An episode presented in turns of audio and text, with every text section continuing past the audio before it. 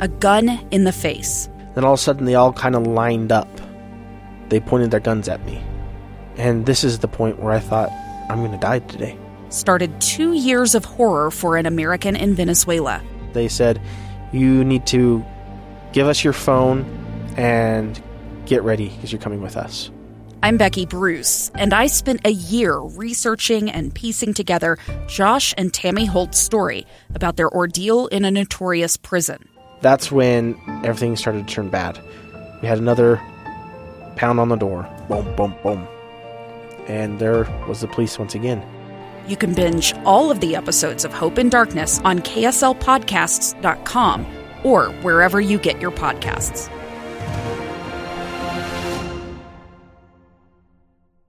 Inside Sources. Inside Sources. Inside Sources. Where KSL offers Utah deeper insights on the news. Host Boyd Matheson divides rage from reason and elevates the conversation on issues crucial to our community. On KSL News Radio 102.7 FM and 1160 AM. Welcome to the expanded Inside Sources. Great to be with you for the next two hours from 1 all the way till 3 here on KSL News Radio every weekday. I am Boyd Matheson, and as we begin the show, as we always do, it's time for us to dig a little deeper, think a little bigger. Most important, challenge our assumptions a little stronger, and as always, make sure that when we need to, we disagree just a little bit better. So let's begin. Think you know the news of the day? Think again. So, of course, most of the news today has centered around Representative Liz Cheney from Wyoming, a vote uh, taken by voice vote uh, in the Republican conference today uh, to remove her from her number three position in the party leadership as the conference chair. And we're going to get you to think again about that. We're going to stay with the question a little bit longer uh, today because there are many sides and many facets to this uh, and a host of things uh, that apply to the Democrats as well as it does to the Republicans. Uh, most important, it re- applies to all of us as voters and as citizens of the country. And so we're going to dig just a little bit deeper and stay with this throughout the day today. We'll have some uh, guests that will weigh in from all points on the compass. Uh, former Senator Jeff Flake will join us. Uh, Mia Love will join us uh, later on in the program, as well as Representative John Curtis will uh, join us from Washington D.C. coming up at two thirty-five today. Uh, he was in the room and uh, has some really interesting perspective in terms of how that played out and what uh, some of the driving forces were. Uh, and so, again, if you're just uh, dialing in today or if you've just kind of skimmed across the headlines of the news, uh, it's very easy to make this a cut and dry. Representative Cheney was booted out of Republican leadership because of her opposition to President Donald Trump. Uh, is there some truth to that? Absolutely. Is there much more to the story than that? Absolutely. And that's what we're going to get at today is again staying with it and we got to challenge our assumptions a little bit. We got to disagree a little bit better on a lot of these things because there are some important lessons contained in what has taken place today and what will continue to unfold in the days ahead uh, that we all can learn from and that can help us I think in terms of some other crucial conversations we need to have in our communities, that we need to have in our country. So let's start where it began. Really, was last night, uh, late in the evening. Representative Cheney uh, delivered a speech on the floor of the House of Representatives. Always, uh, it's always troubling to me that most of the the speeches that are delivered, both in the House and in the Senate, are, are delivered to empty chambers. The only people that are really there are a few staffers, and uh, I guess they don't even have pages anymore in the House. There's still a few pages in the Senate. Uh, but it's mostly uh, the echo of an empty chamber in there. But Liz Cheney did take to the floor last night, uh, talking about what was important to her uh, in the face of this basically a no confidence vote uh, coming up, which took place today. I am a conservative Republican, and the most conservative of conservative principles is reverence for the rule of law. The Electoral College has voted. More than 60 state and federal courts including multiple judges the former president appointed, have rejected his claims. The election is over. That is the rule of law. That is our constitutional process. So clearly, Representative Cheney was making this a battle between her and her position uh, and that of former President Donald Trump. That was the real gist and thrust of her speech last night. Uh, I want to go to uh, Representative uh, Adam uh, Kinzinger, uh, who was also one who voted for impeachment of uh, former President Donald Trump. Uh, he took to the airwaves this morning prior to the vote uh, as one of only a handful of people who who joined again Representative Cheney in voting to impeach the president. then defended her this morning and also focused on President Trump.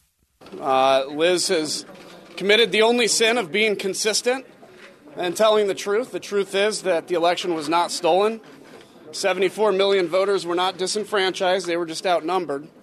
And it's important for our party to take inventory of that and go out and win the next election instead of continuing the big lie. All right. Uh, he went on to uh, talk about uh, what happens next with Representative Cheney. He said this. Look, I stand with Liz. I'm proud of her. There's a lot of people that are proud of her for what she's done, and a lot of people that feel threatened by her, and that's their decision. But going forward, I think she's going to be a great leader for this country and this party. Okay, so that's uh, laying out some of the arguments uh, on in Liz Cheney's favor, Representative Cheney from Wyoming. And uh, again, the vote was taken today, and very important that we distinguish all this. It was not done by secret ballot, it was done by a voice vote. Uh, so, again, no real record there. It was behind closed doors. We talked about this with uh, Maria Shilaos just a little bit ago. Uh, that there is this uh, divide. Again, it was a this was a conference meeting, so it was just the Republicans in the room uh, when they had this voice vote. Uh, but to me, the the interesting thing and the thing that I, I hope we can get to today is where's where should the conversation be? And again, I'm going to ask you to suspend uh, your instant certainty, whether that is about President, former President Donald Trump, whether that's about Representative Liz Cheney, whether it's about the Republicans or the Democrats or Joe Biden as uh, the new president or whatever it may be. I'm going to ask you just to suspend that for a minute uh, so we can get to the principles that should be driving the conversation. Because what has happened increasingly over the last decade, really, is that our focus on principles and policy have been abandoned, and we are focusing ever more on personalities and politicians. And I think there are some uh, things that can apply across the board. So, one of the things we need to think again about, uh, I think one of the things that Liz Cheney missed as a representative in this moment, uh, many people are saying she stood for truth. Absolutely true. Uh, she did. The election is over, it's done. And I think it was a moment where she could have made a, a pivot, a pivot to principle and policy. Uh, but instead, it became this individual battle. So it was almost as if it was just a, a new battle with a new foe between the former president and now Representative Cheney. And so those two going at each other is not helpful in terms of moving the conversation forward. We have to get to this space where, one, we can hit the truth, and then we can get to the principles and policy discussion because that was completely absent in the days leading up to this vote today for the Republicans. No, no conversations about infrastructure. No conversations about uh, what's going on in Israel and Gaza. No conversations about jobs and the economy, inflation, energy, the border. Uh, and so we have to get to a different kind of conversation. And that's what we've got to think again. There's a lot more to this story. Uh, we're going to be joined next by former Senator Jeff Flake uh, who is focused on where is the truth today. Stay with us. Much, much more to come on this edition of Inside Sources. Think again with Boyd Matheson on KSL News Radio. Two years ago, Americans watched in horror as a crisis unfolded at the Kabul airport. There's desperation and anguish. More than 80,000 Afghans have since arrived in America, but this story is still unfolding. I'm Andrea Martin. In my new podcast, Stranger Becomes Neighbor, we'll find out what happens to these new arrivals in our communities. Who would help our newest neighbors? Follow us at kslpodcast.com, Apple Podcasts, or anywhere else you listen.